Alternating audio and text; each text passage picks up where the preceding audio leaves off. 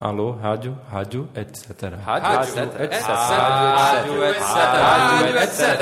Rádio, rádio, etc. etc. Rádio, etc. Bom dia, boa tarde, boa noite. Estamos entrando no ar com mais um episódio da Rádio Etc. A edição número 34. Eu sou Elis Costa. Eu sou Felipe Marcena. Eu sou José W. Júnior. Eu sou Marcelo Sena. E eu sou Renata Vieira. E hoje a gente está aqui depois de um intervalo longo aí, né, com a Rádio Etc, voltando a falar um pouco da nossa agenda, do que, que a gente veio fazendo, do que a gente vai fazer, né, futuramente. E para quem não soube, né, não acompanhou as nossas redes sociais, em julho a gente estreou um espetáculo novo, que foi um espetáculo feito para crianças, se chama Tandan. Né? Foi um espetáculo montado com o incentivo da Funarte e também do Fomento às Artes Cênicas do Recife. Durante a montagem de Tandã, a gente também fez uma pesquisa né, envolvendo aí a questão da criança, do lúdico.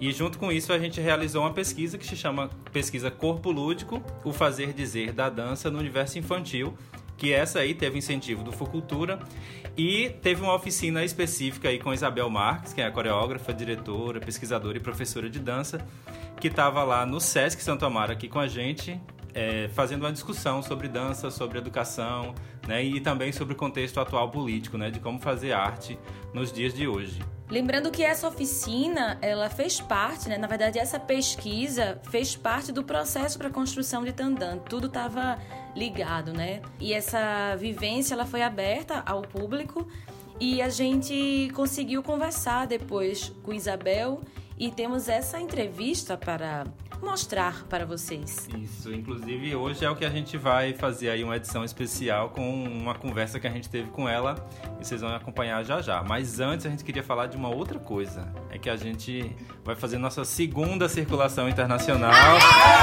Derrama,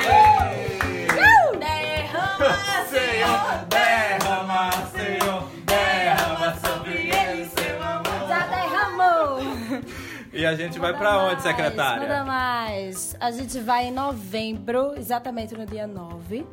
Tô um pouco gripada. A gente vai em novembro para Portugal.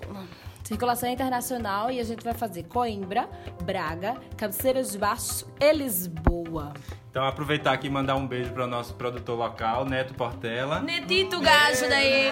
Beijo, pá. E também um beijo para Isabel e fiquem aí com ela na nossa entrevista. Beijo, Isabel!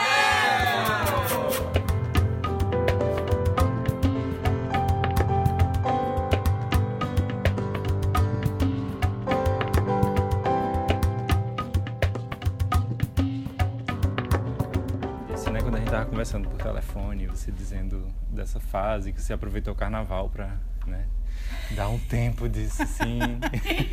Não, E- para recuperar forças. Para recuperar forças e Isso. como é que é estar trabalhando ainda com dança e pensando nessa ludicidade nesse momento. Olha, é difícil, é difícil isso, né? Porque é, é muito fácil você cair no universo do lúdico e da brincadeira como uma forma de esquecer. E acho que a gente tem que brincar como uma forma de lembrar e de atuar. Mas do jeito que a gente pode pensar a ludicidade como divertimento, é uma forma de esquecer.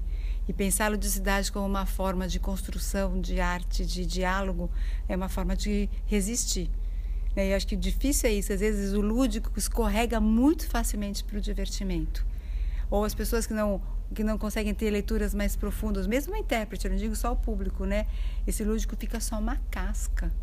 E eu morro de medo quando isso acontece. É vira parque de diversões, né? E esse parque de diversões no sentido mais play center do mundo, mais comercial.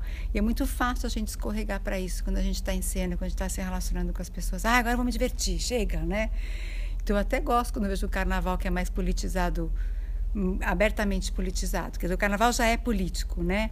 Mas não é essa ideia de dançar para esquecer, né? Para mim é dançar para lembrar, dançar para contribuir. Mas sempre que a gente fala do lúdico, você fica nessa zona meio é muito tênue essa essa linha, né, entre as duas coisas. Até da compreensão que as pessoas fazem do seu trabalho, né? Que é uma coisa fácil, que parece fácil, difícil é parecer fácil, porque se não parecer fácil, as crianças também não se aproximam. Não pela facilidade, mas pela esse contato direto que a gente pode ter, né? Isso eu estou falando da experiência em cena que a gente tem sempre, né? E às vezes a gente se aborrece, fala assim, puxa, a coisa para criança é fácil, é divertida e é menos, né? E não sabe que às vezes isso é só uma pontinha do iceberg, né? Que a gente não vai pôr o iceberg inteiro em cena, mas eu acho que essa é a grande sacada. E a né? gente tinha falado bastante sobre o que, o que a gente toca, em que assunto a gente toca quando a criança está, né? O que, que a gente mostra, o que a gente deixa claro, que a gente tem que fazer malabarismos para provocar a criança. Como, como, como você colocaria isso hoje para um professor que está trabalhando com dança, com a criança? e esses temas que de uma certa forma poderiam ser mais polêmicos ou pesados, né, para uma criança. Ai, esse, esse é, um, é nem uma livre docência, até a titulação, isso, né? Eu tenho uma coisa muito, há muito tempo estou muito combatida em função disso, né? Que deixa a criança ser criança, mas a gente precisa voltar para as brincadeiras de rua, as crianças não sobem mais em árvores, estão grudadas nos celulares. E tem uma coisa muito intuitiva que me diz que tudo isso é uma... é um medo de, de, de estar no mundo, né? Um medo até de reconhecer que esse mundo está cruel, ele está violento, ele está injusto, né? E por que, que as crianças não podem ter contato com isso? Mas é lógico, né? Você não vai deprimir a criança. A gente não está aguentando, imagina ela, né? Mas em vez de falar, nossa, estamos com uma dívida de um milhão de reais, você fala, olha, estamos com dificuldades financeiras. Sim, quer dizer, eu aí pensando muito, é, acho que a criança de hoje está muito mais exposta a tudo, até por, em função da internet, em função do WhatsApp. Mais que você proíbe, ela está em contato com o mundo o tempo todo. Acho que as novas tecnologias criaram novas redes de acesso ao mundo, né? Então é, um, é muito, é quase uma farsa se fingir, é, vamos fingir que isso não está acontecendo. E também não é filtrar, né? Mas é qual é a abordagem que a gente pode dar em relação a essas questões. Né? O que, que é importante para ela saber, para não ficar também alheia e alienada no futuro. Né? Então, mas é uma, uma questão muito difícil. Né, que a gente sempre vejo quando a gente trabalha com a criança, a gente tem essa tendência a encobrir e falar que isso não é para ela ainda. Mas se ela é um ser desse mundo, isso é para ela, é para todos nós, né? Mas você pode, é, eu acho que o, a, a, questão, a, e acho que a arte é brilhante por causa disso, que você pode entrar nessas questões todas de modo simbólico dentro de um outro universo, né? Então talvez o nosso papel de artista seja cada vez mais importante, porque para ela ela foi lá, ela brincou, ela jogou um espetáculo, mas a gente sabe tudo que está por trás e tudo que já ficou no corpo dela e tudo que ela vai conseguir reelaborar porque ela vivenciou ou experienciou essa dança, né? Muito tempo a gente trabalha assim, a gente trabalha mais ou menos em três níveis, né? Tem um nível do que a gente vive, um nível do que a gente percebe e um nível do que a gente sonha. São três camadas que se interrelacionam, né? E às vezes com as crianças a gente vai para o mundo da imaginação, ou a gente vai para o mundo dessa, dessa percepção, a gente trabalha com as coisas mais concretas, mas acho que o grande desafio é perceber que essas três coisas estão relacionadas, né? Qualquer movimento de imaginação está ligado a uma concretude.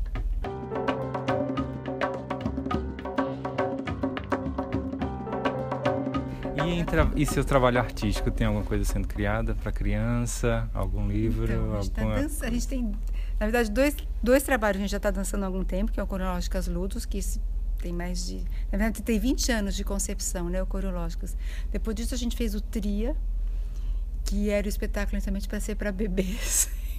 a gente toda muita pesquisa com bebês, a gente e acabou sendo um espetáculo adulto, isso é divertidíssimo, a gente ri da gente mesmo, como é que a gente teve essa capacidade, né? Mas ele está em cartaz e a gente percebe que é está sendo mais significativo para os adultos, mas quando os adultos estão junto com as crianças, as crianças curtem muito, né? A gente acabou de, de estrear um espetáculo chamado Coreô, que é uma forma de colocar num, na cena esses jogos que a gente vem sistematizando. O coreo vem de, dos estudos do núcleo de coreológicas, né? E esse a gente já teve bastante crianças também, não um grupo só de crianças, mas as crianças como os adultos. E, e, nessa situação que é de jogo explícito, não é de jogo cênico, dizer, uma coreografia jogada, e sim um jogo encenado, que é um pouco diferente, né?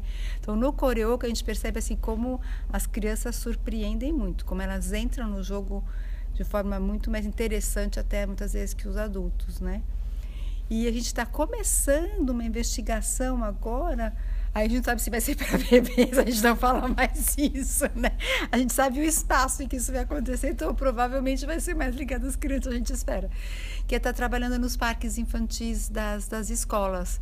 que é um dos espaços e os lugares mais significativos da escola para a criança, toda a gente nessas escolas que a gente pesquisou no entorno da, do instituto, né, do Instituto Caleidos é uh, ela vira, era assim, vamos cair no parquinho, a gente chama de parquinho, não sei como é que vocês chamam, a gente tem escorregador, terra terra, essas coisas, né? Então a gente está tentando, já fez muitas dessas visitas e é o espaço dentro da escola que elas mais estão, mais curtem, mais se realizam. Então a gente está começando um processo, mas ele está muito no início ainda, do que a gente vai fazer nesses parques, né, infantis, né, no parquinho, com a ideia de estar circulando pelos parques das escolas, na, principalmente na educação infantil, que em São Paulo vai ser de 0 a 5, né, 0 a 6, né. Então esse é o, o próximo projeto que está no forno e vai ter que sair até junho. A gente não sabe como, mas ele vai se realizar. Quer dizer, estrear pelo menos, né? E depois a gente vai ter todo um tempo de elaborar. Espero que ele fique mais 20 anos como coreológico, que a gente está agora depois de 20 anos, isso é muito sincero, que eu acho que eu entendi o que a gente faz no Corológicas e por que, que ele é tão fascinante, porque ele durou tanto tempo e eu acho que tem vida mais longa ainda, né? Que é essa, essa possibilidade de jogar em cena, de se comunicar, de ter essa interação com muito respeito mesmo e cuidado ao que cada um pode fazer.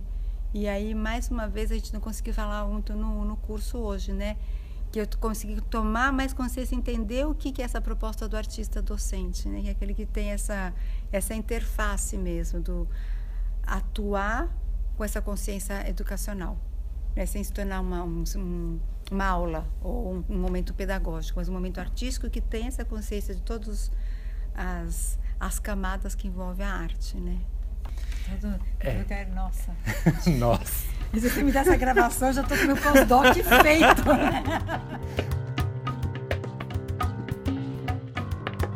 Você tinha dito que participou, não sei se foi de uma curadoria, alguma coisa assim, foi. que com vários espetáculos para criança, né? Foi. Como é que você está vendo esses espetáculos? Pelo menos que você teve acesso, né? Eu sou muito chata, Marcelo.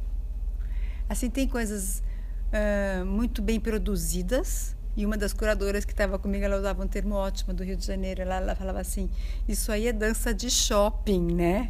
Porque acho que no Rio de Janeiro eles têm dança que vai para shopping. E eu falava: Isso é verdade, só tem produção, mas não tem pesquisa. E é um pouco mais do mesmo. Né? São sequências de aula bacanas, com superprodução, mega cenário, e, mas que não, não trabalham o movimento. Né? Então a movimentação é sempre a mesma. E muitas vezes eu, eu sou muito, muito, muito chata é, eu acho que deprecia e subestima a inteligência, a interação da criança, o momento que ela já está vivendo, sabe? Ou sempre achar que os temas das crianças têm que ter tema, por exemplo. Corológicas não tem tema, as crianças vibram, né? A gente consegue sair de cena porque elas agarram a gente e quer fazer mais e quer dançar mais. Então, sempre essa dúvida tem que ter um tema, tem que ter o tema, as cores, ou buraco, ou não sei o que, sabe? Então eu vejo muito essa tendência aqui, e que me fez me perguntar muito essa curadoria, que a gente viu muita coisa trazida do Brasil inteiro, né? Por que, que dança para criança tem que ter essa temática infantil? E que às vezes é quase infantiloide, né? Já vi coisas de falar, isso aqui é preto, que cor é isso, né? Temas assim que eu ficava. Será que ela conhece criança, sabe? Que, que, ou que, que ideia de criança esses, esses artistas têm? E muita coisa em cima do palco, né? E muita coisa de, por exemplo, outra coisa que eu sou muito chata, né? Então vai ter interação, essa interação é um laissez-faire. Entra como você quiser, joga um monte de pano e vamos entrar, vamos passar, né? E eu acho que como educadora, acho que qualquer coisa tem que ter proposta. Como elas vão responder a isso, é problema nosso, delas e tudo. Não é esperando uma resposta, mas que proposta a gente faz, né?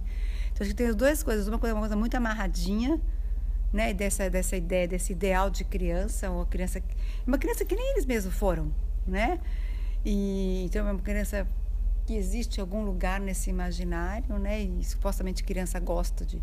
Já vi coisas assim de no fim do espetáculo dá bala, joga bala no palco, as crianças sabem correndo para pegar bala, sabe? Essas coisas assim, né? E, outros muito bem desenhados corporalmente, está com um trabalho delicado, uma coisa bacana e, e, valorizando. Mas eu não sei, sempre me pergunto, será que tem espetáculo que é só para criança mesmo? Né? Ou tem que ser bom? Tem que ser cuidado, tem que ser trabalhado, tem que ter proposta e as crianças gostam. Minha, minha filha é sempre um exemplo, né? Mas a gente sempre pergunta quando vai assistir espetáculos de amigos, né? Qual é a faixa etária? Dá para ir ou não dá para ir, né? E uma amiga de Goiânia estava em São Paulo, a Ana tinha cinco anos. E eu perguntei, Lu, dá para Ana ir? Ela falou assim, vai ter nu. Você decide, né? Aí eu falei, Ana, vai ter umas pessoas peladas, né? Ela falou assim, Mamãe, não quero saber se tem pessoas peladas, eu quero saber sobre o que se trata o espetáculo, né? Que o que é de pelada ela já vê faz tempo, e é fato, né?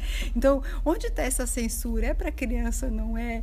E, e, na verdade, eu estou indo mais assim, é, tem interesse, né? Ela também tem interesse em forma, em brincadeira, não precisa ser necessariamente falando de alguma coisa, porque aí que a gente trabalha, esses, os subtextos já estão falando de muita coisa. Ou se vai abordar matemática, né? Tem muito diálogo de pesquisa com as crianças antes para ver se isso é importante para elas. A internet está abrindo o mundo e a gente está falando de cor, número, forma. Não que isso não seja importante, mas assim, dos, do que eu vejo muito perigo é a gente escolarizar a arte em geral.